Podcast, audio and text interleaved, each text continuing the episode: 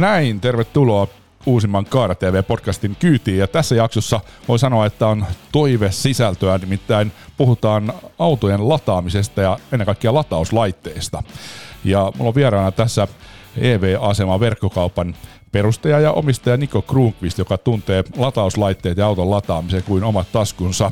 Ja haluankin Nikolta kysyä heti alkuun, että, että kuka oikeastaan olet, eli jos voit kertoa muutaman sanalla vähän taustaasi ja sitten ennen kaikkea sitä, että mitä EV-asema tekee ja myy. Joo. Ja tuota, kiitos, kun sain tulla, tulla tähän vieraaksi puhumaan itselle tärkeästä aiheesta.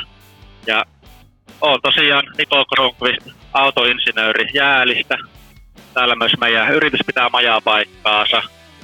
Ja on EV-aseman yrittäjä ja toinen osakas. Me ollaan perheyritys ja vaimo on tässä toisena osakkaana. EV-asema, mehän myydään kaikkia sähköautolataukseen liittyviä laitteita.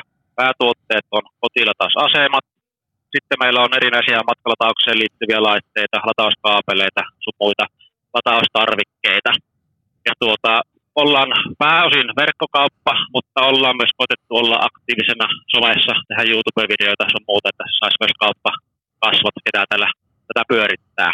Ja, ja sen lisäksi, että ollaan tosiaan tämmöinen verkkokauppa, niin meillä on myös fyysistä toimintaa, eli meillä on asennettuna saa ostettua latausasemia ja meillä onkin aika iso yhteistyökumppani verkosto ympäri Suomen, eli käytännössä jos ostat latausaseman, niin saa myös asennuksen mihin vaan.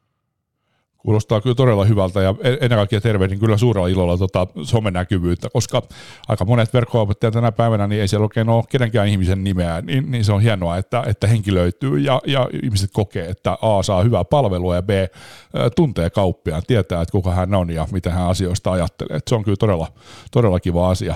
Kerrotko vielä tähän alkuun sitten, että minkä, mitkä niin kuin sai aikanaan perustamaan tällaisen yrityksen? No jos tähän oikein tiivistää, niin vastaisin, että nyt oli oikea aika. Mutta, mutta varmaan kaipaa vähän perustelua, että miten tähän ollaan päädytty. Niin, no mä oon tähän tätä asiaa pohtinut itse itsekseni ja myös kun tuli tämä some ja YouTube mainittua, niin on tehty tämmöistä videorunkoa, tai runkoa videon, että minkä, miten tämä asia kertoisin, niin mä oon tuota asiaa pohtinut ja huomannut, että jostakin sattumasta tämä sähköautoilu ja varsinkin kotilla taas on kulkenut käytännössä koko mun työuraa. Ja voisi sanoa, että niin ihan huomaamatta. Ja käytännössä pitää kolme työpaikkaa käydä läpi, että niin tähän niin voi vastata, ettei liikaa ole jo. Eli mä oon ensimmäisen latausaseman myynyt, ei ihan kymmentä vuotta sitten, mutta 8 vuotta sitten, kun oli merkkiliikkeessä Vetterillä töissä. Ja lähinnähän se jäi silloin mieleen, siihen aikaan piti olla turboautoja ja mielellään Subaruita, niin oli vähän semmoista jopa naureskelua sähköautoille, kun se oli käytännössä liitti siihen aikaan. Ja tuossa työpaikassa se oli sitten i3, mitä tuli. Ja kyllä se oli aika näkyy, kun se tuli sinne ensi kertaa myymälään. Ja tämä pilkki on kyllä asunut omaan nilkkaan, että mulla oli i3 sitten myöhemmin tässä pari vuotta sitten ja olen tykännyt, tykännyt mutta tämä tosiaan jäi, jäi niin jotenkin mieleen. Ei se nyt sillä lailla, että se olisi erikoinen tilanne ollut, että mä olisin silloin, silloin kiinnostunut kotilatauksesta, mutta kun myyjärinkin tuli sitten jälkikäteen vielä sanomaan, sanomaan siinä, että olipa vaikea löytää asentajia tuolle latausasemalle, että onko nämä tämmöisiä nämä sähköautot. Ja, niin, niin, ehkä siitä joku siemen jäi kyteemään, vaikka se ei vielä itänyt, vaan se, se tuota, kyti, kyti ehkä seuraava tai sitä seuraava työpaikkaa ennen kuin, ennen kuin pääsin tavallaan sitten tähän, tähän käsiksi. Ja, no sitten Vetteriltä mä siirryin autolekkomille jälkimarkkinointipäälliköksi ja sillä niin sitten näki sen sähköistymisen. Varsinkin oli hybridejä tietysti alkuun, alkuun ja silloin niin itse etsi niitä latauskaapeleita ja välillä latausasemiakin asiakkaille siinä ja puuttuvia kaapeleita sitten tilaili autoihin, niin rupesin ajattelemaan, että ehkä tästä voisi olla ihan liiketoiminnaksi. Ja, mutta niin, niin, se ei vielä silloin edennyt ajatusta pitemmälle muuta kuin sen verran, että vähän niin kuin rupesin tarkastelemaan, että mistä näitä laitteita oikein saa. Ja sehän oli siihen aikaan, että käytössä se oli merkkiliike tai sitten joku yksittäinen kauppias saattoi näitä olla, olla näitä plugittia tai tämmöisiä isoja toimijoita, mitä oli. Ja tosiaan siitä kun mennään taas eteenpäin, niin sitten kun vaihtoautokaupassa olla ja tuontiautoja oli paljon, niin Teslahan se oli kova hitti siinä jossakin vaiheessa, ja sitä pääsit testaamaan. Ja kyllä se ekan kerran, kun moottoritielle kiihitti, niin tuli se vau-efekti. Ja silloin tuli se, että nyt kyllä pitää sähköauto jossakin vaiheessa saada, saada siinä. Ja sitten taas mennään, mennään seuraavaan työpaikkaan, eli mä otin sinne ipsityön heitä tote liukkaankeliin ajoharjoitteluun ja se puoli on jotenkin kiinnostanut. Ja nyt tuli tuonne harvinainen työpaikka Moonio, eli autojen talvitestaus. Ja sitten pääsikin sinne. Ja koska mulla oli jo jotakin tietoa sähköautoilusta ja sen latailusta varsinkin, niin me sitten työparin kanssa vähän niin ajauduttiin vetämään sitä sähköauton ja sähköauton lataustestausprojektia. Ja silloin mulle niin tuli oikeasti isosti esille, että nyt tämä niin viedään autotehtailla kovasti eteenpäin. Ja niin silloin niin mulle tuli se, että nyt alkaisi olla se aika tämmöiselle yritykselle. No, siinä tuli sitten, se oli se talvi, kun tuli korona ja autotehtaita ajettiin niin käytännössä yksi kerrallaan alas, alas ja silloin näytti, että jääkö niin ihan tyhjän päälle, kun ei ollut jatkosta tietoa, onko töitä. Tämä oli tämmöistä kausityötä talvea ajaa ja lisäksi oli vähän muuta jo suunnitelmia. Niin silloin niin mä päätin, että ei auta muuta kuin all in ja nyt pistetään firma pystyyn ja ruvetaan EV-asemaa paukuttamaan ja silloin tosiaan meni auto ja kaikki tavara, kaikki irtotavara tallista myyntiin ja sitten tuota, alkoi EV-aseman tarina ja silloin ostettiin niillä autorahoilla ekat tavarat varastoon ja sillä tiellä ollaan.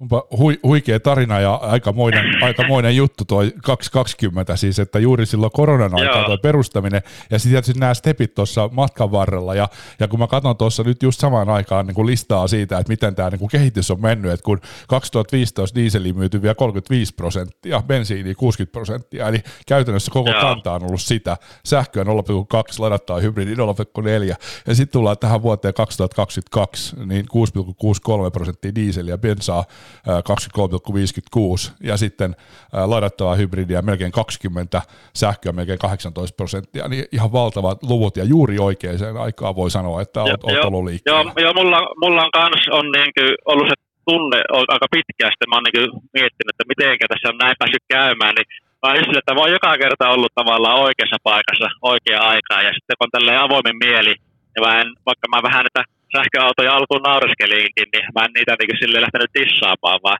rupesin ottamaan selvää asiasta, niin sittenhän se näkikin, että tässä on aika selkeä kehityskäyrä käynnissä ja sitten hyppäsin tavallaan kelkkaa just siinä, siinä kohtaa, kun näin siitä itse niin parhaaksi.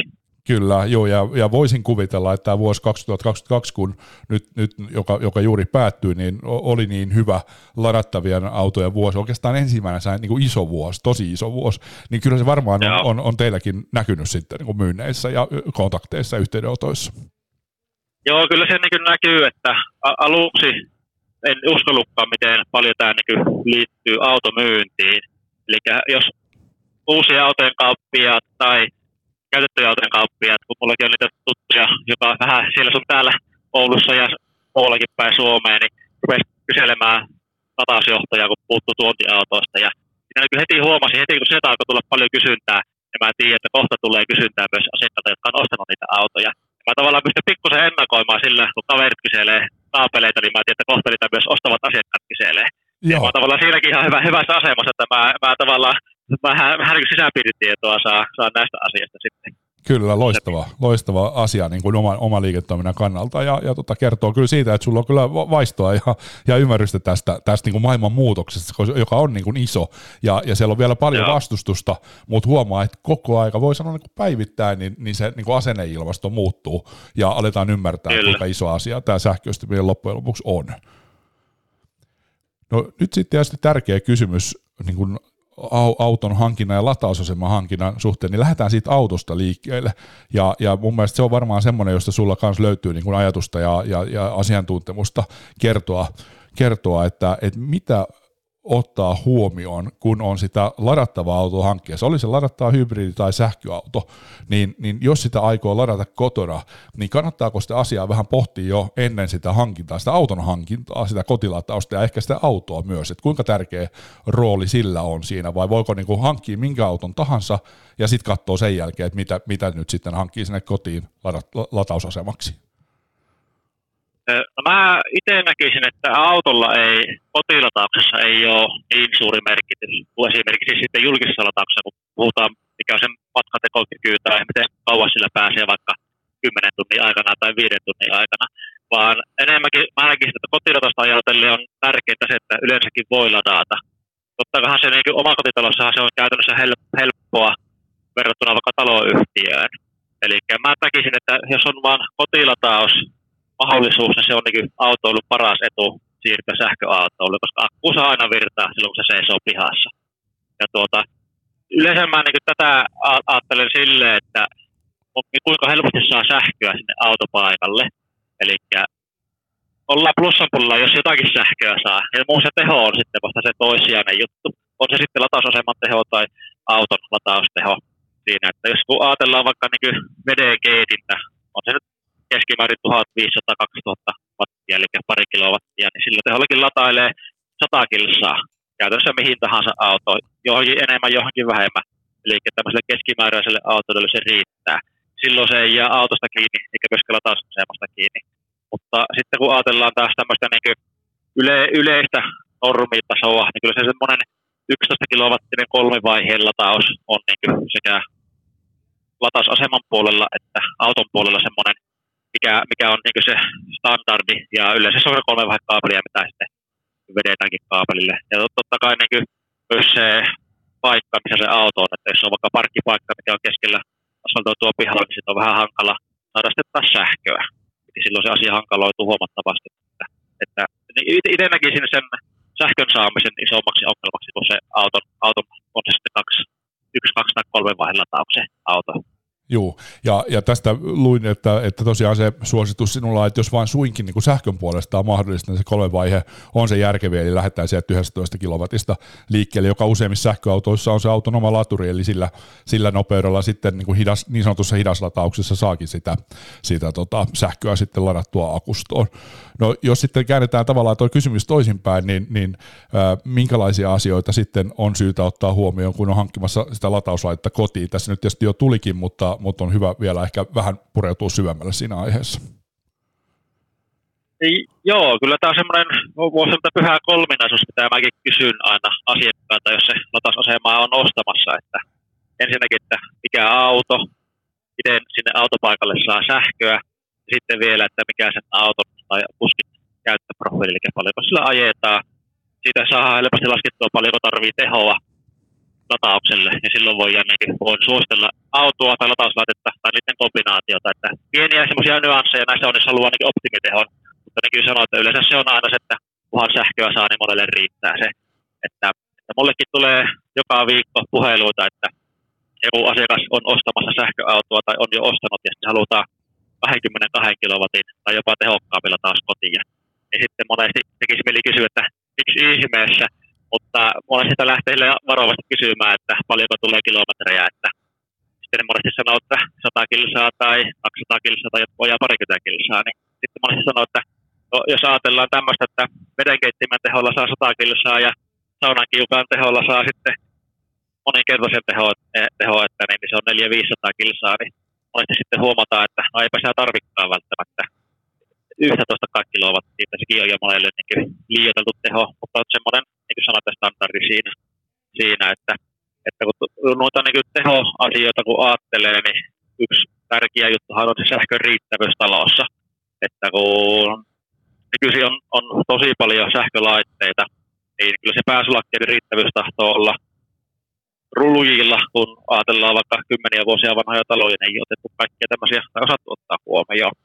Siinä niin sitä monesti sitten helpotetaan kuormahallinnalla, eli latasasema seuraa koko ajan talo kulutusta ja sitten kuormahallinta säätää sen mahdollisimman reservin lataukselle. Eli vaikka niin yön yli tarvitsisikin vaikka 5 kilowattia tehoa, niin voi olla tilanne, että tullaan töistä kotiin ja pitäisi tunnin kahden päästä lähteä liikkeeseen, niin silloin monesti halutaan täysteho. Tuo kuormahallinta taas tekee sen, että ei tarvitse pelätä sulakkeiden palaamista, tekee vaikka kaikkia ruokaa siitä, siitä sitten. Ja, ja, sitten tästä kun mennään vielä askel eteenpäin, niin on niin olemassa ja tulossakin paljon tätä älyä tähän lataukseen, että jotkut haluaa puhelinsovellusta ihan etähallintaa ajastukseen, ja sitten toiset taas saattaa tarvita kulutuksen seurantaa varten, vaikka jotakin autoetua siinä. Ja mulla on semmoinen haisu, ja itsekin on jo tähän osallistunut tähän hommaan, eli seuraava askel varmastikin on pörssisähkö ja aurinkosähkölataus. siinä, että se on varmasti semmoinen uusi trendi, mikä tänä, tänä vuonna näkyy tosi isosti. Ja viittaatko aurinkosähköön niin kuin siihen, että ihmiset itse sitten asentaa paneelit, joilla, joilla voi sitten itse, itse niin kuin tavallaan niillä omilla paneeleilla ladata myös sähköautoa, vai, vai sitten niin kuin ostettuna sähkö, aurinkosähköä? Omilla paneeleilla, eli on olemassa jo latausasemia, mihin voidaan ohjelmoida, että tietty tuotto, vaikka jos paneelit tuottaa 5 kilowattia, niin aina ladataan. Ja sitten vastaavasti taas pörssisähköä, että jos pörssisähkön hinta on alle 5 senttiä, niin silloin ladataan. Eli, eli tavallaan tällaista älyä, millä pystytään optimoimaan tätä kulutuksia, niin se on, se on niin tulossa isosti lähiaikoina. Joo, kuulostaa kyllä todella mielenkiintoiselta. Ja, ja kohta mennäänkin vielä tarkemmin niihin latauslaitteisiin, ja siellä varmaan tulee vielä tähän näin. Mutta vielä haluaisin tuohon tehopuoleen, että, että tosiaan sen, sen käsityksen sai, että se tosiaan se 11 kilowattiikin ehkä monissa tapauksissa turhaan turhaan niin, niin tehokasta latausta, että, että mik, mi, onko sulla sitten joku semmoinen, mitä asiakkaille suosittelet noin lähtökohtaisesti, jos ajatellaan, että se vaikka sähköauton akuston koko on joku 50 kilowattitunnista sinne 77, joka nyt varmaan ajatellaan noin Eniakit ja ID4, kun ne on niitä 77 kilowattituntisia, niin ajatellaan, että jos siinä nyt on vaikka 7 kilowattia, kilowattia on se teho, niin silloin starttaa, että kymmenisen tuntia menee semmoisen ID4 kautta Eniakin akuston täyteen lataaminen. Tuossa niissä, niissä autoissa taitaa olla niin, että se suositus on, että 80 prosenttia vaan ladataan, ettei ihan täyteen ehkä kannata ainakaan joka, joka latauksella vetää sitä akkua. Mutta mikä se optimiteho sun mielestä on? Mä ajattelen sen niin, että optimiteho on se, millä sä saat sen auton just ladattua aamu mennessä. Eli tuota, varsinkin näin niin talvella sen hyöty tulee esille, että ei käy niin, että ladataan vaikka illalla auto, se on puolelta yöllä valmis, sitten se akku ja kaikki sillä jäähtyy. Sitten sitä lähdetään taas aamulla kuudelta lämmittämään. Vaan se, että se olisi tavallaan latauksessa sen optimiajan aika halvat tunnit yöllä, niin että se päättyy just ennen lähtöä se. Se akku on jo valmiina silloin. Sitten siihen lämmittämiseen ei mene turhaa energiaa niin uudestaan. Siinä, että se on, monesti mä sanon, että se kannattaa ainakin mitoittaa silleen, että hyödylilataukseen se teho. Ja totta kai tuo kuormahallinta tuo sen, että sitä voidaan tehdä niin, että sitä voidaan hyödyntää myös, myös piikkitehoa silloin, kun sitä tarvitaan. Aivan, eli, eli voi olla sitten niin kuin pelivaraa siellä, mutta sitten kuormahallinnan avulla voidaan sitten optimoida, optimoida sitten ja sitä kautta niin säästää sitten niissä latauskustannuksissa. Joo, ja ei, eikä välttämättä tarvitse kuormahallintakaan olla, että jos haluaa tämmöistä omaa toimisuutta käyttää, niin se, se riittää vaikka se puhelinsovellus, millä sitten säätät tehoa, että se on silloin, silloin kun tarvit nopeaa latausta, niin pyörität muutaman naksuun enemmän tehoa ja sitten taas kun se menee yöksi lataukseen, niin otat sen vaikka puolelle teholle, että sekin riittää. Ja hyvin. Hyvä. No mutta tuosta sitten on hyvä siirtyä siihen itse niin kuin latauslaitteisiin ja, ja niiden niin kuin erilaisuuksiin ja minkälaisia vaihtoehtoja löytyy. Niin, niin pystytkö siitä antaa jonkunlaisen tämmöisen tietopläjäyksen kuuntelijoille, että minkälaisia erilaisia latauslaitteita on olemassa? No tämä on se ehkä se oma leipälaji ja mielenkiintoisin aihepiiri, että, että mistä löytää jokaiselle kysyjälle sopivan tuotteen. Eli, eli tuota, niitä tulee oikeasti tätä menoa niin vähän väliä, vähän niin kuin autojakin tulee vähän väliä markkinoille ja sitten hankala vertailla, että mikä tuossa nyt on oikeasti parempaa ja jos tuo on parempaa, niin onko tämä huonompaa. Niin, niin me taas kun ei ole sitten minkään sukualainen yritys, eli voi ostaa tavaraa sieltä sun täältä, niin mä pyrin siihen, että mä ottaisin niitä parhaita. Tai semmoisia, että ne ei ole, ei ole vaikka kahta samanlaista, vaan jokaisessa olisi aina se spesiaali juttu, mitä mä voin tarjota tietylle asiakkaalle silloin, kun se kysyy tätä ominaisuutta. Eli me, se etu tulee siinä, että ei tarvitse olla aina se niin sanottu pulkkituote. Eli tätä tuotetta tarjotaan aina asiakkaalle, vaikka se ei passasi, vaan niin, että me katsotaan meiltä, tuossa on se just mitä se asiakas kysyy, silloin se on tämä paras valinta. Eli se on tosiaan näin, että jos jotakin ominaista kysytään, niin sitten pyrin löytämään niin siihen ominaisuuksiin mahdollisimman oikean laitteen. Jos ei löydy valikoimasta, niin sitten katsotaan, onko meidän tuotteilla tai tukkureilla jotakin muuta tarjota siihen, siihen siinä. Ja sitten kun tästä hypätään itse näihin laitteisiin, niin niitä on, on tosiaan, voisin sanoa, että jakaisin ehkä kahteen kategoriaan, ja sitten ne kaksi kategoriaa vielä taas kahteen kategoriaan. Eli nämä kiinteät latausasemat ja sitten matkalataauslaitteet, eli joka voidaan ottaa, ottaa sitten matkaa. Ja sitten on onhan myös auton mukanakin aina latausjohto, eli niin sanottu matkalatausjohto puhekielellä sukolatuuri, jos latailee sillä. sillä. Mutta mä itse on, on näitä niin sanottu latausaseman miehiä, miehiä vaikka näitä kaikkia tuotteita kauppaan, mutta se on mun mielestä se paras ja helpoin tapa ladata, kun se on siinä autotallin kulmalla aina ottelemassa johtovalmiina se latausasema, että, että niin, niin, niissäkin on sitten taas eroja, että on tämmöinen kiinteästi asennettava, mikä on vaikka tallin kulmalla, niin saattaa olla semmoinen peruslaite, mikä on vaan töpseli kiinni ja ei mitään muuta sen jälkeen se latailee yöaikana siinä tai mitä lataileekaan. Ja sitten on taas vastaavasti nämä älykkäät laitteet, mistä jo puhuttiin, eli on puhelinsovellusta, kuormahallintaa. Ja sitten voihan niissä olla jopa maksuliikennettäkin, jos on vaikka yrityksen pihalla. Ja sitten taas nämä niitä saman tehoiset laitteet on näitä niin liikuteltavia laitteita yleensä voimavirtapistokkeella, eli virallisesti 16 ACEE nimellä olevia. Niin ne on taas semmoisia, mitä voidaan ottaa vaikka mökille tai muuhun reissuun mukaan, mukaan siinä, että niistäkin on taas on tosiaan kevyempää mallia, tämmöistä todellista matkalaitetta, ja sitten on taas vähän tämmöistä puolikiinteää, mikä on sitten vähän niin tämmöisen latasaseman ja matkalaitteen tämmöinen välimuoto, että siinä on joku seinäteline, mihin se laite tulee, ja se käytännössä korvaa tuommoisen kiinteän laitteen, että jos on vaikka voimavirtapistorasia, mitä monesti on niin maatiloilla tai vanhempi omakotitalo tai tämmöinen, niin niissä monesti voimavirtaa sanoa sopivalla paikalla, niin ei välttämättä tarvitse tämmöistä kiinteää tasoa, vaan ostaa sitten tuommoisen voimavirtalaitteen. Ja, ja kiinteät asemat, niin siellä varmaan tosiaan, mitä tässä jo sivuttiinkin aikaisemmin, niin, niin kun asiakas ottaa yhteyden ja, ja jo ehkä on vähän tietämätön ja haluaa lisää tietoa, niin siinä vaiheessa on paikka sitten käydä sitä keissiä läpi, niin, niin myös sitten se tavallaan se sähköpuoli on semmoinen asia varmaan, jota, jota vähän siinä pitää niin kuin selvittää, että miten sitä sähköä tosiaan riittää ja, ja minkälaiset vedot on. Kuinka paljon sitten siihen asentamiseen liittyy sitä, että tehdään jotain sähkötöitä, parannuksia sitten ennen kuin se kiinteä latausasema sinne omakotitalon seinälle laitetaan? Ei joo, tuo unohtuikin vastata siinä, kun kyselit, minkälaisia laitteita tai mitä vaaditaan, kun niitä asennetaan kotiin. kotiin. Eli tosiaan yksi iso osa on sitä, että selvitetään, että mikä verran se sähkö yleensä kestää ottaa, ottaa tehoa siinä. Että jos ajatellaan tämmöinen normaali keskimääräinen omakotitalo tai rivitalo, niin siellä on kolme kertaa 25 amperia pääslaakket, eli maksimiteho koko talolle on 17 kilowattia. Ja siitä jos ladataan 11 kilowattia, niin sinne ei ihan hirveästi jää enää muulle. Että jos liesi ottaa muutaman kilowatin ja se VG pari kilowattia, niin siinä onkin kaikki mennyt, että sitten ei kestä enää valoja laittaa päälle.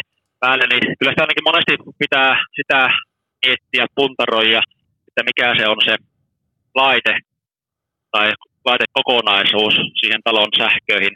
Ja jos tehdään tämmöinen niin optimiratkaisu, niin silloinhan pyydetään sähköyhtiöltä se kulutustiedot, paljonko sen talon kulutus on ollut huippuhetkinä.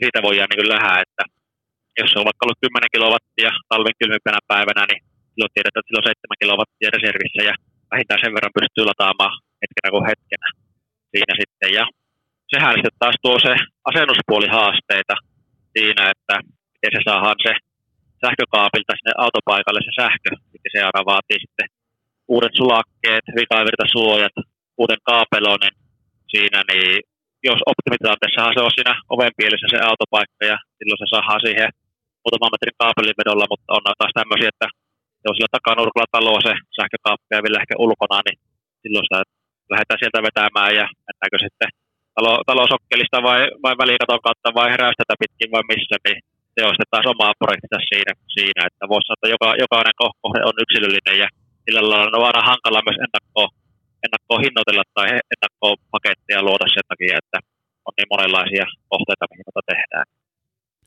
Eli, eli käytännössä latausaseman voi, voi ennakkoon, siitä voi antaa selkeä, että tämä verran maksaa, mutta sitten tosiaan kun tehdään se sähkötyö, niin siinä, siinä sitten tulee vähän vaihtelua ja riippuu kohteesta ja joutuu sitten yksilöllisesti palvelemaan.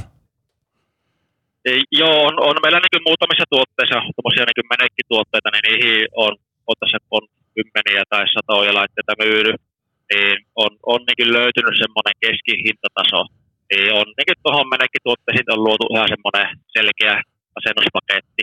Siinä on taas niin asennustiedoissa tai siellä tuotetiedoissa on peritty vaikka 15 metriä asennuskaapelia ja kaksi läpivietiä puuhun ja betonin läpivietit erikseen. Että kyllä niistä niin aika hyvin tietää, että, että tuota, niin, niin se on keskimääräinen tämmöinen tasasema-asetus on joku 500 euron molemmin puolin, että, että voisi sanoa, että 300 ja 900 euron väliin on aika lailla ollut tässä, mitä näitä on ollut, ollut siinä sitten, että riippuu paljon, että mitä varustetta sinne tulee ja tosiaan kohteestakin sitten.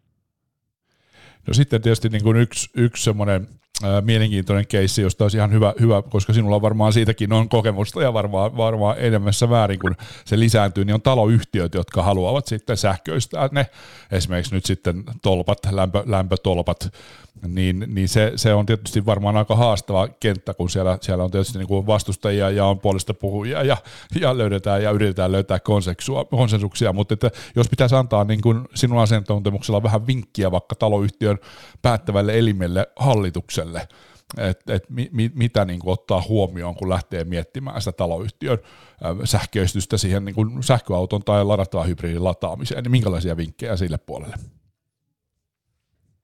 Joo, tuo on, on oma, omanlaisensa projekti aina nuo taloyhtiöt, että niissä saattaa optimitilanteessa mennä kuukaudessa homma läpi, mutta on taas semmoisia, että niitä on melkein vuosi käsitelty, että siellä on kuitenkin se oma, oma tuota, juridiikka, miten se täytyy käydä, käydä läpi nämä palaverit sun muut ja hyväksyttää kaikille tuo asia, niin siinä on sitten se, se on oma, oma projektinsa, mutta, mutta niin tämmöinen niin lyhyt neuvo tai lyhyt ohjeistus, miten se kannattaa tai pitää tehdä, on, on lähinnä niin kuin, ensiksi on paras, että tehdään latauskartoitus sinne taloyhtiölle. Eli tarkoittaa sitä, että katsotaan, mitä missä kunnossa nykyinen sähköverkko on, paljonko siellä on reserviä esimerkiksi lataukselle. Sitten taas, jos halutaan isompia tehoja, niin minkälaisia toimenpiteitä se vaatii. Eli käytössä siis tarkoittaa sitä vähän samaa kuin mikä omakotitalossakin tehdään, mutta isommassa mittakaavassa. Eli katsotaan, minkä kokoisia sulakkeita siellä on taloyhtiöllä koko pääsulake. Sitten jos oli joku ryhmäkeskus, alakeskus vaikka kiinteistökeskus, missä on sitten lämmityspaikat, paljonko lämmityspaikoilla pystyy ottamaan tuollaisenaan tehoa. Ja sitten taas katsotaan se taloyhtiön kulutus, mitä se on ollut. Ja siihen voidaan peilata, että jos sillä on vaikka 50 kilowattia reserviä liittymässä, niin silloin tiedetään, että sen verran pystyy ottamaan latauksesta tehoa siinä sitten. Ja, mutta se on taas sitten, sitten hankala maailma se, että mitä laitteita sinne laitetaan, että on, on, tulee kuvio helposti tämä ARA-tuki, saadaan 35 prosenttia ARAlta tukea, tukea näihin taloyhtiön energiaremontteihin. Niissä on tietty tehovaatimus, niissä, yleensä hinnat nousee sitten kymmenen tuhansiin, kun taas vaikka tämmöisellä yksinkertaisella Satmatic-boksilla, mikä vaihdetaan vaan siihen lataus, tai siihen lämmitysboksin tilalle tämmöinen latausboksi, mikä mahdollistaa latauksen, siinä on kulutusmittari, tiedot ja ne luetaan siitä. Ja niiden tavallaan hinta per paikka on noin 400-500 euroa per autopaikka. Niin se on aika iso hintahaitari siinä, että mitä tehdään. Ja se on aika iso, iso tuota projekti myös kevätaloudessa läpi että mikä heille on oikea valinta tai löytyykö niin maksajia sille. Joo, joo, eli ei, ei mikään helppo keissi, mutta, mutta sanoisin sillä tavalla, kun itsekin tuolla asuntokaupassa nykyään toimii myös autotoimittajahommien lisäksi, niin, niin se, että, että kyllä kannustan vahvasti siihen, että kannattaa siihen hankkeeseen lähteä, koska sitä kysytään aika paljon asunnonostajien puolelta tänä päivänä, että onko sähköauton latausmahdollisuutta, ja, ja se kyllä nostaa niin kuin kiinteistön kautta, kautta sitten taloyhtiön arvoa, jos se asia on jo hoidettu. Joo, se on niin selkeästi huomattu, että että tuolla kun näissä alan foorumeilla itse pyörii ja seuraa somekeskusteluja, niin siellä on niin selkeästi huomattavissa, että sähköautoilijat hakeutuu semmoisiin asunto, asuntoihin, missä on helppo ladata. Niin kyllä se on huomattu, että jos on semmoinen, että vaikka taloyhtiö yksimielisesti kieltää kaikki lataukset tai ei ota edes selvää, miten se ladataan, niin kyllä äkkiä talo, taloyhtiöstä lähtee semmoiset, jotka sähköautoa suunnittelee tai, tai sitten on jo sähköautoilijoita, ja vastaavasti taas niissä, missä on vaikka ihan kunnolla remontti tehty, niin ihan selkeästi niiden kiinnostus nousee. Se on tällä hetkellä jopa aika monen valttikorttimarkkinoissa, kun on omalla taas paikka taloyhtiössä.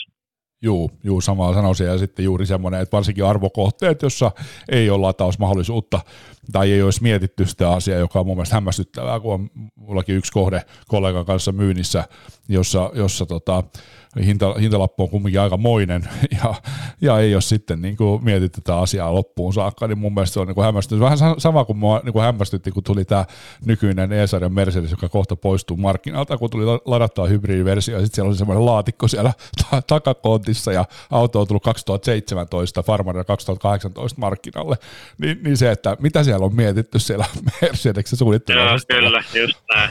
Mutta se on sellaista, siellä on ehkä ollut sitten vähän vanhemmat insinöörit sitten hommissa silloin, kun näitä suunnitelmia on tehty, mutta kyllähän Mercedes sen jälkeen sitten sähköautopuolella aikamoisen loikan, loikan ottanut, mutta ei mennä siihen nyt, vaan, vaan enemmänkin niin kuin haluaisin vielä noista latauslaitteista vielä vähän syvemmälle, niin, niin se, että jos ajatellaan niin kuin hinta-laatusuhdetta, joka aina on suomalaisilla kyllä aika voimakkaasti mielessä, että, että millä hinnalla saa mahdollisimman hyvää tuotetta itselle, niin mitä sanoisit, että minkälainen laite tarjoaa nyt sitten tuolla latauspuolella niin kuin mahdollisimman hyvän hintalaatusuhteen, vai voiko semmoista sanoa? No voi sanoa oikeastaan, kun mulla nyt on, on, on itsellekin tullut semmoinen suosikki tässä syksyn mittaan, kun näitä nyt on useamman vuoden näitä laitteita tässä vertailu ja testailu ja kaikenlaisia tullut kokeiltua, niin kyllä mä sanon, että tällä hetkellä paras markkinoillakin voisi jopa sanoa, että on tuo Go Sarger Kemiini. Eli se on ensinnäkin laadukkaasti valmistettu, siinä on hyvät älyominaisuudet ja sitten siinä on myös just tämä pörssisähkölataus, mistä puhuin, niin se on nyt siinä tullut päivityksen myötä ja valmistaja lupailut tälle vuotta kuormahallintaa siihen ja no, tai se, se niin siinä periaatteessa jo on, koska siinä on tuo avoin API ohjelmistorajapinta, eli se voi koodata toimimaan vaikka talo, talon älykodin järjestelmän kanssa. Niin, ja tässä on myös semmoinen ominaisuus, että voi useita laitteita parittaa ryhmäksi ja ne jakaa kuormaa. Eli jos vaikka yrityksen miehelle laitetaan näitä, niin se pystyy jakamaan kuormaa siinä, siinä sitten. Ja sitten näiden tavallaan teknisen ominaisuuksien lisäksi se on hyvä, että siitä on malleja 22 kilowatin tehoissa. Ja sitten on myös se, että niitä saa voimavirtapistokkeella sekä myös ilman voimavirtapistoketta.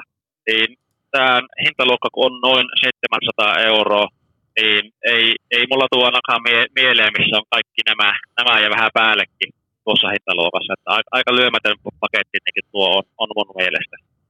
Joo, ja tästä tulee mieleen, että jos ajatellaan, niin että sä käytännössä saat tuollaisella hinnalla, okei tietenkin asennuskulut sitten päälle, mutta kumminkin niin varsin maltillisella hinnalla saat niin kotiin tankkausaseman, kun ennen piti mennä aina sinne polttoaineen tankkausasemalle, niin sitten sähköauto ajaessa se onkin siellä kotona. Niin onhan se aivan uskomaton juttu, vaikka nyt sitten on puhuttu ja, ja kovasti ollut tämän, tämän talven kuuma peruna tämä sähkön hinta, mutta joka muuten on jäänyt maltillisemmalle tasolle, mitä ennakkoon ajateltiin. Ja tosiasia on se, että se tulee kyllä tässä huomattavan paljon maltillisemmaksi myös muuttumaan tulevina vuosina, että ei tämä, tämä ei tule tämä tilanne jatkumaan. Ja, ja tota, silti se, kun sähköauton hyötysuhde on niin paljon parempi kuin polttomoottoriautossa, niin silti se on, vaikka sähkö maksaisi vähän enemmän, niin edullista ajaa sillä sähköautolla. Joo, kyllä mä oon, oon kanssa, mä oon kanssa somessa välillä itseä titulerannut taas jääräksi, ja kyllä mä vähän, vähän ehkä tämmönen, tämmönen onkin, että mä oon sen kova puolesta puhuja, että kyllä mä näen sille niin suuria etuja, että sen lisäksi, että sä tosiaan töistä kotiin ja laitat sen töpseliin ja aamulla lähdet töihin ja töpselistä, niin ei mene kauaakaan aikaa siihen. siihen niin sen lisäksi niin se tosiaan tuo nuo kaikki muut mahdollisuudet, sä pystyt optimoimaan aikataulua muiden laitteiden kanssa, hintojen kanssa. Sitten saat sen toimimaan käsi kädessä just vaikka älykotien tai kuormahallintajärjestelmien kautta. Ja kyllä mä näen, että siinä on niin tosi iso etu, etu niin siihen, siihen tankkaukseen nähen. Että itse asiassa mä tästä teinkin meidän, meidän tuota, someen tuossa, tuossa reilu viikko sitten video ja se lähti vähän tuolla Facebookissa laukalle, että siellä on 65 000 kattoja. Niin, kun mä ver, ver, ver, vertasin, että kauanko menee dieselitranstin tankkaukseen ja kauanko menee kotilataukseen, niin siinä ei, ei kaikki ehkä ihan sitä vilkitä silmäkulmassa huomannut, sillä tuli aika jyrkäkin kommenttia sitten, sitten siihen, siihen, että kun mainosta, kun tankkaamiseen menee kolme minuuttia, niin siinä ajassa kerkeä lukea lehet ja tehdään vähän ruokakin kotona, kotona kun latailee kotona. joo, kyllä, joo. Se on, mutta nämä on hyviä esimerkkejä sellaisia, että niinku, sitten sellainen, joka ehkä ei ole ajatellut asiaa, niin, niin se alkaa sitten raksuttaa tuolla joo, yläkerrassa. Kyllä. Joo. No mutta hei, sitten vielä noista latauslaitteista, niin, niin jos ajatellaan sitten niin kuin asiakasta, joka haluaa aina sitä parasta mahdollista rahalla saa, ja sillä rahalla ei ole niin paljon merkitystä, niin mitä, mitä sitten suosittelet tällaiselle asiakkaalle, että mi, mitä laitetta kannattaa sitten katsoa ja mihin kannattaa ne rahat laittaa, jossa ei välttämättä kattoa ole, niin, niin sun, sun tarjoamasta? No joo, tässäkin on vähän samaa, kun kysyy, mikä on paras auto tai paras ruoka, niin kyllä se niin on aina, aina tarpeen mukaan, mukaan on, mutta, ja monilla varmasti on mielipide tähänkin, mutta kyllä mä on sitä mieltä, on nyt kumminkin näitä laitteita nähdään sieltä kuorealta, että näen mitä siinä siellä on, niin kyllä toi C-tekin Sarkestorm on aika kova, kova tuote, että se on tuon tunnettu C-teki, joka näitä ylläpitolatureita tekee, niin heidän tuommoinen parivuotias jo, jo tämmöinen niin kotitalouksille ja myöskin julkisiin paikkoihin tehty latauslaite, että se on tosi jämerää tekoa, laadukkaat komponentit, ja siinä on niin ominaisuuksia aivan älyttömästi, että se on niin taipuu kotiin, yrityksen pihalle, taloyhtiön pihalle, sitten siellä saa maksuliikennettä käy myös julkisiin paikkoihin. Ja mikä on suht harvinaista, niin on se, että siinä on tuo MIT hyväksytty, eli sähkölaskutuksen ja myöskin tarjottu mittari. Ja siihen tosiaan saa nämä perusformahallinnat, netit, etähallinnat. Sitten tässä on myös hallintaportaali, öö, ja tosiaan tuo OCPP, eli tämmöinen Open Sarke protokolla, millä saa sitten latausasemia linkitettyä vaikka maksupalveluihin tai osaksi jotakin järjestelmiä, niin ei se, senkään hintaluokka niin nuhin ominaisuuksiin ihan älytön ole, että tuommoinen 11 kilowatin laite on noin 1500 euroa ja siitä saa sitten eri mallivarioita eli variaatioita, eri tehoja ja sitten tässä on myös se hieno ominaisuus, että näitä saa myös dual-mallisena, eli siinä yhdessä latausasemassa on kaksi töpseliä siinä, että tämä on niin semmoinen aika ainutlaatuinen paketti mun mielestä. Joo, joo, kuulostaa kyllä hyvältä. hyvältä. Ja, ja tässä kun samalla tuossa EV-aseman sivuilla on ja katson tätä näin, niin, niin laitteenakin näyttää tyylikkäältä, että on kyllä niin kuin, on niin kuin visuaaliseen puoleenkin satsattu ja tuo mobiiliaplikaatiokin näyttää niin kuin fiksulta. Että... Joo, se on, se on fiksu ja sitten siinä on just, saa lisää hilppeitä, että sitä saa just vaikka tolppa-adapteri, että se voi laittaa laittaa parkkipaikalle tolpan nokkaan tai, tai seinään. Tai, tai on, on vähän myös, että sitä on niin kuin Ruotsissa on jossakin parkkihalleissa, että se roikkuu katosta semmoisen tavallaan, onko se koura vai millähän nimellä se olisi, on semmoinen to, tavallaan käänteinen tol, tolppa, niin, niin, se on aika siisti. Siisti. Ja niitä on niin neljä sitten siinä yhdessä, niin aika hieno, hieno tuota, systeemi.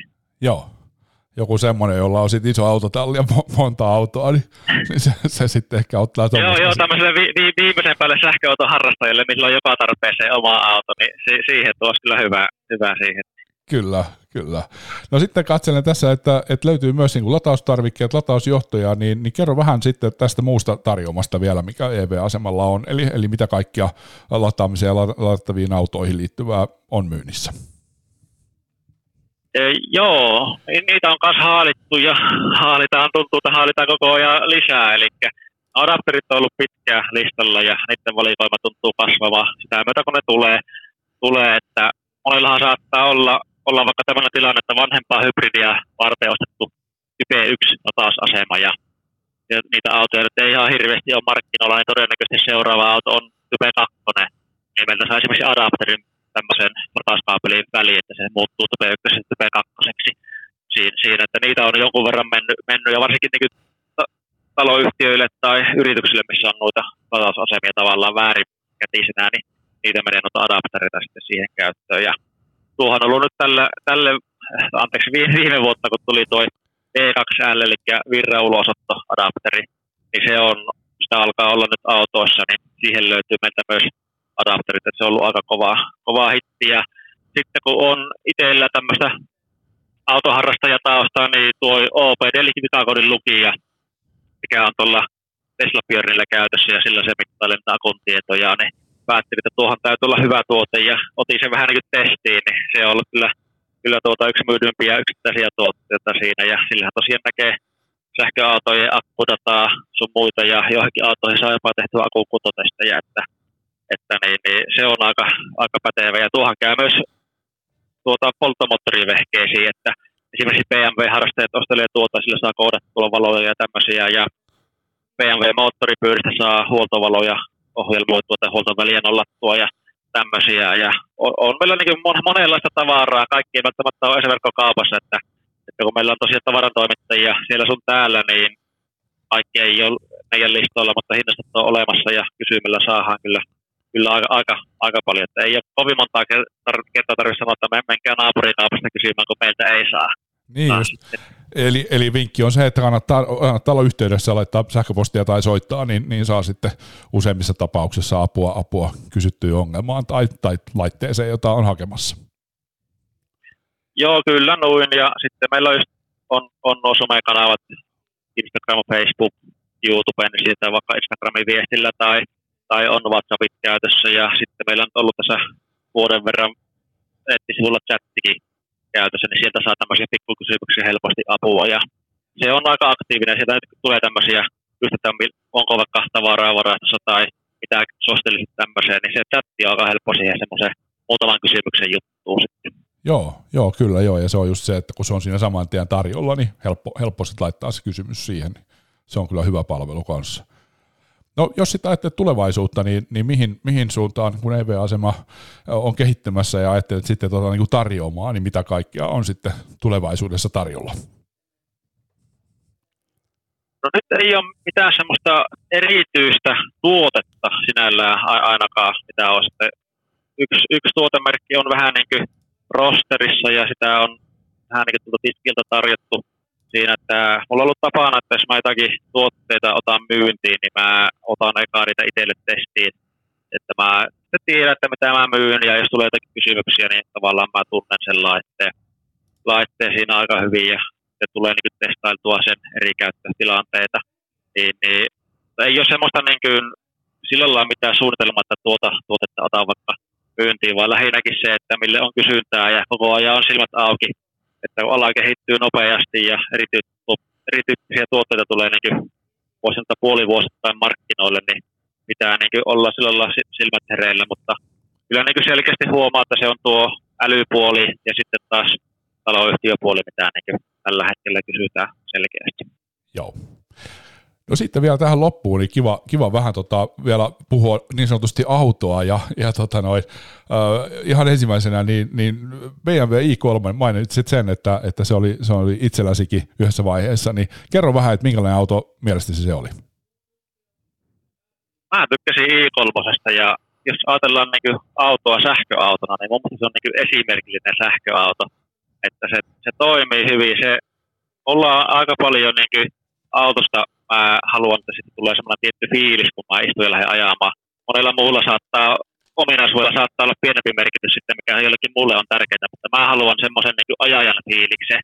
Ja se oli niin semmoinen ajajan auto. Eihän se nyt mikään niin semmoinen mutkatieteen kuningas ollut, että se on aika kiikkerä loppuunsa, mutta, mutta niin kokonaisuutena mä tykkäsin siitä ja on, on niin jopa kysellyt tuommoista, niin voisi sanoa nyt edullisemman pään sähköautoa, niin siinä on kyllä aika hyvät ominaisuudet siinä autossa. Kyllä, ja erityisesti mä tykkään siitä niin kuin ajoasennosta ja fiiliksestä siinä, kun sä istut siihen autoon, niin sä todella saat siinä maukkaa ajoasennon. Ja, ja, ja tota, jotenkin se ajatus, vaikka sanoitkin, että kiikkerä, niin kapeista pyöristä huolimatta, niin on, on sillä silti niin kuin hauskaa ajaa mun mielestä. Että kyllä se, kyllä se ihan tarjoaa mukavaa BMW-kokemusta. Vähän erilaista kyllä. Joo, ju, just näin. Ja mulla, mulla on kun mä oon niin autoja, mitä on ollut polttomoottoriautoja ja näitä, niin kyllä se on kuitenkin jossakin määrin pitää olla tehoa ja just, että se sopii omaan käteen ja se ajettavuus on hyvä. Niin kyllä mä silleen niin annan aika iso painoarvo siitä, että, että vaikka joku auto saattaisi olla niin papereilla paljon parempi, mutta se, jos se mikä fiilis tulee, kun sinne ekan, ekan kerran istuu ja lähtee liikkeelle, niin se on mulle, mulle niin tosi tärkeää. No sitten Tesla, joka kans mainitsit, niin mun kokemus, mulla on nyt ollut käytötestissä Model 3 yhdeksän kuukautta ja, ja tota, mitä sillä on kohta 30 000 tullut ajettua ja, ja, ja tota, on toiminut niin hyvin, muutaman kerran käynyt huoltaja tuossa pihalla, pihalla tämä tuttu takavaloumpio ja, ja, ja, sitten oli latausportin tämä suojamuovi oli vähän irti, että ne laitettiin kuntoon. Ja sitten pissapojassa oli outo juttu, että kun loppu neste, niin sitten se ha, hajosi se moottori siellä, niin mietin, että onko tämä joku tyyppi, mikä kun laitoin siitä tuotopyynnön, niin saman tien kutsuvat sitten käymään ja vaihtavat sen, mutta okay. muuten on toiminut hyvin, mutta lähinnä se, että että kun mä oon kumminkin ajanut kaikki sähköautot, mitä Suomen markkinoilla on, kun ajanut testannut, niin, niin se kokemus siellä julkisissa latauspisteissä lataamisesta on se, että siellä aika usein muilla merkeillä tulee jotain haastetta, mutta Teslan kanssa ei juuri koskaan. Et kun menet julkiseen pisteeseen, pistät sen lataukseen, niin se alkaa lataamaan, ei tule mitään. Et viimeksi eilen mulla toi Skoda Enyaq RS kupeen nyt koeajossa ja menin, menin tuohon tota, Matinkylän Jahlin kupeeseen plakitin pisteeseen, niin ei sitä vaan sillä hita, hidaslaturilla saanut toimia. Sitten parilla yrityksellä sai jo pikalaturin toimimaan. Mutta on, onko sulla kokemuksia ja onko siinä eroa niin kuin merkkien välillä tuossa latauksessa vai onko kyse vaan käyttäjästä, niin kuin mulle tuo YouTubessa ihmiset on huutanut, että se on käyttäjästä kiinni, että opettelee lataamaan? No, sano, on aika sitä samoja YouTube-videoita, kun sinä olet siellä ollut ja, ollut ja ihmetellyt, miksi se ei toimi, niin itse on ihmetellyt, että miten se on mahdollista, mutta näin se vaan on, että kun se sattuu se huono päivä, on sitten autolle tai latausasemalle tai mille vaan, niin se vaan tuntuu olevan, että se ei silloin toimi. toimi mutta kyllä mä niin kuin, autosta kun on, niin Teslaa pitää sitten niin kuin, niin kuin näihin lataukseen ja teknologiapuoleen, niin ihan selkeästi ykkösautona. Ja ei, eikä niin kuin meidänkään laitteiden kanssa ole niillä ollut, ollut, en muista, että olisi ollut ongelmia, että jossakin autossa saattaisi olla jotakin No esimerkiksi nyt on ollut Hyundai Kia, niin, niin niillä tahtoo olla, että ne polttaa vikavirta suojaa. Siinä hakattiin aika pitkää päätä seinään, kun luultiin, että se on se eka tällä taas asemassa vikaa, ja sitten, että se on se suojassa vikaa. Tai sitten kun tätä perehdyttiin ja selviteltiin, niin se onkin tässä taas asema tuota, tulkitsee jonkun, jonkun tilanteen siellä auton latauksesta vikavirta, vikavirtaa ilmenee väärässä paikassa, ja se laukaisee sitten vikavirta suoja, niin voi olla taas asemasta tai talon puolelta niin tämmöisiä on, on Renald Zoe on yksi esimerkki ja sitten kun mainit tuon, tuon Eniakin, niin niissä on ollut myös sitä, että jotkulla taas asemat tai jotkut vikavetäsuojat, niin, ne tulkitsee jonkun ihmetilanteen, on se sitten esilämmitys tai joku ajatuksen alkaminen tai päättyminen, niin jostakin syystä tai, tai sitten se auto vuotaa sinne, sinne johonkin väärää, väärää tuota liitäntää virtaa, niin se laukaisee sitten vikavetäsuojaa. Että nämä on välillä erikoisia asioita. Joo, joo ja, ja, ja, ja se, niin kuin sanoisin itse niin kuin omalla kokemuksella sen neuvo, että kannattaa vaan niin kuin olla sinnikäs ja kokeilla vaan uudelleen, että kyllä se siitä sitten lähtee, mutta se, että joskus voi käydä niin, että ei ensimmäisellä kerralla lähde. Joku asiantuntija mulle sanoi, että että tämä niin liittyen näihin latausasioihin ja juuri siihen Teslan kyvykkyyteen ja siihen, että siellä harvoin tulee niitä ongelmia, on se, että kun se filosofia on ollut niin erilainen valmistaa, että on ensin tehty sitä softaa ja tietokonetta ja sitten niin kuin auto ympärille, kun taas perinteiset valmistajat nyt on sitten vähän toisaalta tavalla tietenkin johtuen siitä omasta taustasta, että on tehty niitä autoja ja rautaa ja vasta sitten tuotu myöhemmin se tietotekniikka ja tietysti sähköautossa sitä tietotekniikkaa on vielä paljon niin kuin korkeammalle tasolle vietynä kuin perinteisessä autossa. Joo, kyllä mä oon, oon samaa mieltä, että, että tuota, niin, niin sen, sen huomaa. On se sitten latauslaite tai auto, että jos se niin tehdään softa eellä, niin se on se softa tosi toimiva. Siinä ei ole juurikaan ongelmia. Sitten jos taas tehdään semmoinen niin sanottu patarautaa oleva, oleva kampe, on se sitten auto tai, tai latausasema, ja sitten siihen myöhemmin lähdetään liittämään sitä älyä, älyä ja elektroniikkaa, niin sitten niissä tulee jotakin näitä yhtenäisyysongelmia tai ei saa liitettyä johonkin tai joutuu tekemään sitä, että luuttaillaan tai käytetään ovia lukossa ja tämmöisiä. Että on niissä joku yhteys täytyy olla, olla sitten näissäkin asioissa.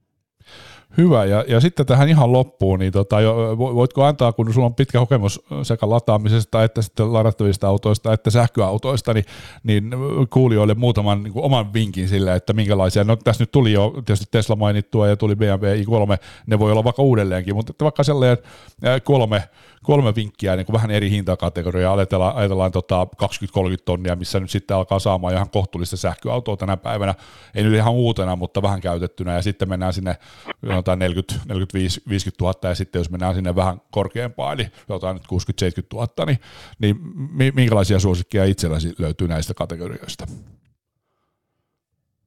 Joo, niin kuin sanoin, että mä vähän haen ehkä erilaisia autoja kuin moni muu, niin saattaa olla, olla monen mielestä vääriä vastauksia, mitä nyt annan, mutta, mutta niin, niin, kyllä mä niin sillä lailla sanoisin, että siinä just siinä 20 päälle, niin, niin siinä alkaa olla aika hyviä autoja. Autoja. Se on se i3 on, on mun, mun suosikki. Ja toinen, mitä mietin, mikä ei yhtään niin sovellu siihen omaan filosofiaan, että hyvä, hyvä ajettava ja näin, niin on, on Nissan Leaf. Että sehän on semmoinen vähän niin sanottu sähköautojen Toyota Corolla, että semmoinen tosi varma, varma perusauto. Niin se olisi niin mun toinen, toinen valita siinä, jos pitää sitä i3 vähän, vähän erikoisena autona.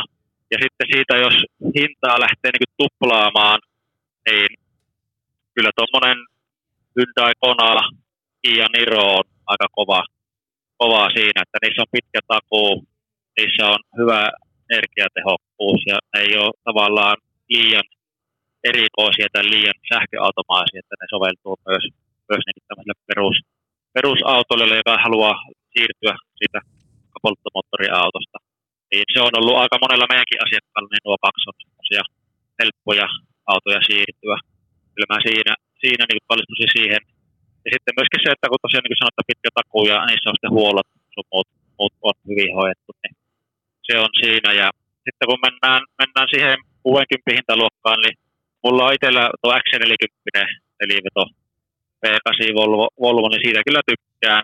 Siinä on, siinäkin näkee sen, että se on tehty auto ekana ja sitten mietitty, miten tämä, tämä muutos toimii, niin siinä on sitä softapuolen ongelmaa jonkun verran radiot ja navit ei, ei, ei toimi ihan niin hyvin ja etähallintayhteys, että se on niin semmoinen, semmoinen siinä, jos haluaa tämmöisen, tämmöisen niin hyvää ajettavan, vähän niin helpon, helpon valinnan, niin se on siinä. siinä. Ja sitten taas, jos mennään, mennään niin teknologian puolelle, niin kyllä se tuo Tesla Model Y on kyllä aika kova, kova peli siinä hintaluokassa. Joo, hyviä, hyviä valintoja ja, ja mielenkiintoista nämä varmaan, mä luulen kuuntelijoidenkin mielestäni kiinnostavaa kuultavaa kuin, kuin autoihminen. Joo, se on aina, aina kun lähtee näitä, näitä vertailemaan, niin siellä on yhtä paljon vääriä kuin oikeitakin vastauksia, niin sehän se tahtoo olla. Kyllä, näin se on, näin se on ja tota, joka, jokaisella on sitten, joka vähänkin on autoista kiinnostunut, niin on varmasti mielipide ja, ja usein ne on kyllä, niin kuin nuo somekanavat tuossa mainitsit ja palstat, niin tota, siellä on kyllä hyvinkin, voi olla tulekiven katkustakin palautetta sitten, jos, jos, jos joku on eri mieltä kuin itse, mutta sellaista se on. Kyllä. Debattia pitää olla ja ihan, ihan hyvä, että mielipiteitä ja, ja tota, vähän tunteitakin on mukana pelissä. Kyllä, just, just näin, että se on mun mielestä ihan hyvä, että näistä keskustellaan ja ja tuota, niin, niin tosin aika paljonhan noissa just foorumeilla ja noilla, noilla jos tai lukee kun sähköauto uutisia, niin siellä on heti sitä, että tyrmätään ja haukutaan. Että, että mä ihmettelen sitä, sitä niin ajatusmaailmaa, koska mä itse olen ollut aina semmoinen, että mä mielenkiinnolla tutustun asioihin ja otan, otan niin selvää ennen kuin lähden, lähden tuonne ja ainakaan hirveästi huutelemaan tuonne nettien asioista, mutta niin, niin vähän sama tässä yritystoiminnassakin, että sitten kun tuota ollaan tehty jotakin, niin huuvilla selkeä, että nämä, nämä hienoja juttuja tuli tehtyä, mutta kun, mutta kun tuota, ei, eikä niin, että huuvilla etukäteen, että, että tätä me aiotaan tehdä. Juu, juu, ja toi on se, sieltä ihan jo niin kuin sähköautojen tulosta lähtien ollut valitettavasti niin aika, aika monella Tosin se juurikin niiden omia kokemuksia kautta aina muuttuu, mutta se, että, että huudellaan, että ikinä en aja sähköautolla eikä tuo ajamaan tyyppisesti, vaikka kannattaisi käydä vaan kokeilemassa ja sitten miettiä sitä asiaa uudelleen, että, että se, se oma kokemus kumminkin on se ratkaisi, ratkaisevi asia, ja jos se asenne on se, että ei ikinä, niin eihän sitä kovin helposti sitten mene kokeilemaankaan, että kyllä mä ainakin suosittelen, että kannattaa käydä kokeilemassa. Joo, kyllä se on, on tuo, niin kuin, tuo sähköauto oli mulle kanssa oli semmoinen, että ja totta kai niin kyllä lähi, lähi siellä syvästä päästä kotiin tuommoisen tehokkaan Tesla, tai sain, sain alle, millä ekan kerran ajoin, ajoin niin, mutta kyllä se niin kuin, kaikesta sitä aina tulee, kun sitä pääsee kokeilemaan, niin tulee se, se vaivattomuus ja helppous, että sitä ei, ei monikaan niin ymmärrä, vaikka sitä yrittää selittää ennen kuin sitä itse kokeilee. kokeilee. Mutta totta kai niin on semmoisia autoja, jotka on vähän haasteellisia aloittelijalle, niin vaikka, just, vaikka toi i3, että siinä on tosi voimakas moottorijarru. Ja sitten kun moni on tottunut siihen, että kun mennään risteykseen, niin nostetaan vaan kaasu ylös ja annetaan se mennä, mennä siinä, niin se aiheuttaa niin vähän semmoisia nykimisiä siinä, siinä. Mutta tavallaan kun se pääsee siinä ajelemaan vaikka se puolipäivää tai sata kilsaa, niin aika äkkiä pääsee niin autoon sinuksi ja sitten alkaa huomaavaankin että tähän paljon parempi. Kyllä, kyllä. Joo, siinä hyvä, hyvä vinkki vielä tähän loppuun. Hei Niko, tosi paljon kiitoksia. Tuli kyllä erittäin paljon hyvää informaatiota ja uskon, että tämä, tämä tulee olemaan kyllä kuunneltu podcast-jakso. Ja, ja tota, noin, haluan toivottaa menestystä EV-aseman liiketoimintaan ja, ja tota, hyviä, hyviä latauskokemuksia ihmisille. Joo, kiitos. Ja sitä pyritään tarjoamaan, että, että niin itse tosiaan haluan, että ne olisi parhaita, mitä me myydään ja pyrin niin löytämään ne laitteet ja varmasti toimii. Ja ei, ei, enemmänkin niitä ne ei aiheuta ongelmia, vaan aiheutetaan näitä ilo, ilon naurahduksia siinä, niin sillä pyritään mennä. Ja samoin tässä meillä, meillä somet ja kaikki, niin pyritään pyörittämään silleen, että, että hyvä meininki siinä ja, siinä ja tuota, tosiaan saa laittaa kommenttia ja viestiä ja soitella tai mitä, mitä vaan kuulumisia on. Että nekin, tässäkin, tässäkin tuli ilmi, niin piti puhua latausasemista, mutta taidettiin puhua puoliteknisestä vähän kaikista muusta. joo, joo, ja se oli kyllä ehkä vähän tavoitteena, että saadaan, saadaan vähän muutakin. Hyvä, hei kiitos paljon haastattelusta. Yes, kiitos paljon. Koira TV Podcast.